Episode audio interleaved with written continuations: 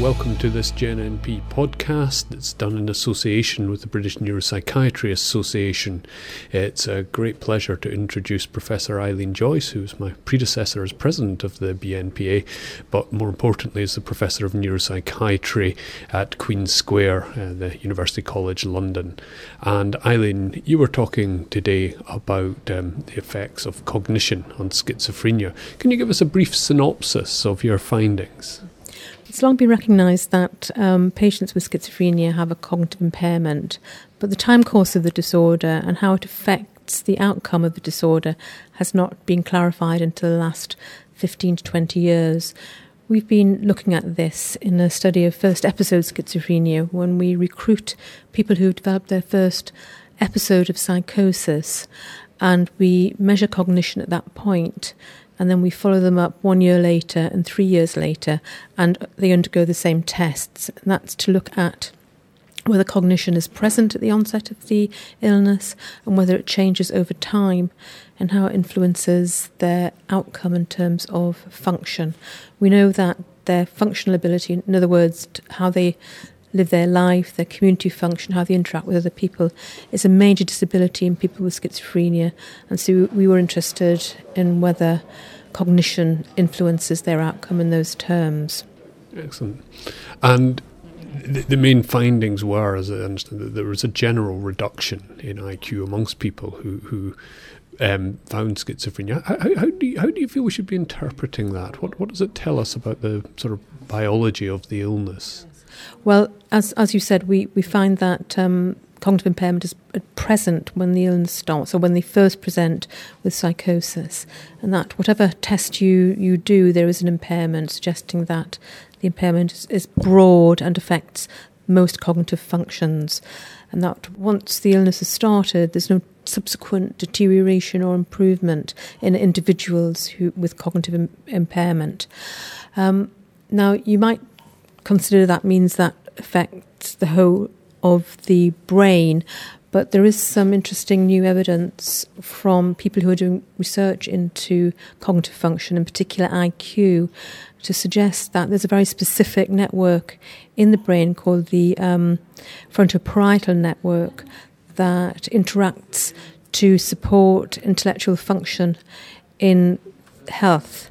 This suggests then that general intellectual function is not necessarily reflect, reflecting widespread dysfunction of the brain, but may reflect a disruption in the function of this frontoparietal network. Right. And what sort of things do you think might actually influence that? Why, why, why do you think that's occurred? And I suppose the question a lot of people will be interested in is are, are these static or are these amenable to intervention? Yes. The, we know that intellectual function is largely inherited, but that doesn't mean that that can't change over time. We know that there are certain things during life that can allow people to uh, reach their optimal intellectual function, and there are other things in life that prevent that happening. So, for example, during childhood and adolescence, we know that stressful social environments, impoverishment, malnutrition can all prevent individuals from reaching their optimum intellectual function. Now, um, in schizophrenia, there seems to be an overlap with the risk factors for the prevention of optimization of cognition and the risk factors for psychosis. So, if there's some way that we can ensure that people can optimize their intellectual function, we may be able to prevent the onset of psychosis. And the reason for this is that studies have shown that impaired cognitive function is actually part of the neurodevelopmental risk for schizophrenia. It's not something that's separate from other risk factors for developing psychosis. It seems to reflect some neurodevelopmental process that in itself is a risk factor for uh, developing schizophrenia. So it may be possible if we can intervene to um, ameliorate that risk factor we may go some way to prevent the onset of psychosis, at least in some people. Following the onset of psychosis, it may be also possible to improve cognitive function and help their outcome.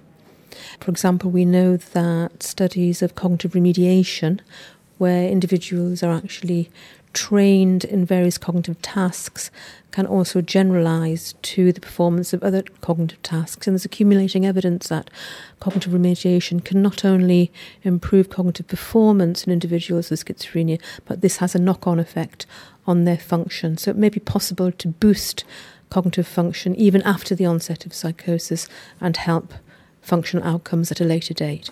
So these are quite exciting findings then, because it both implies that there could be a general public health function in terms of maximising, I suppose, the outcome of every child, which would be a desirable goal in general, as well as some specific treatment interventions.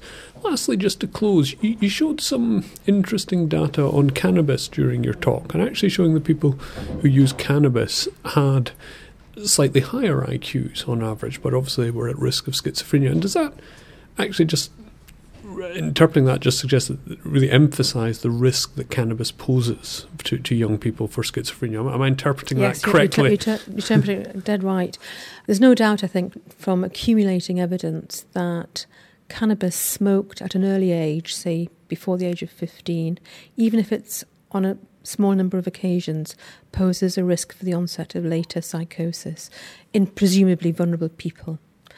Um, it used to be thought, or one hypothesis was that cannabis did this through impairing cognitive function, because we know in healthy individuals that acute intake of cannabis can interfere with cognitive processing.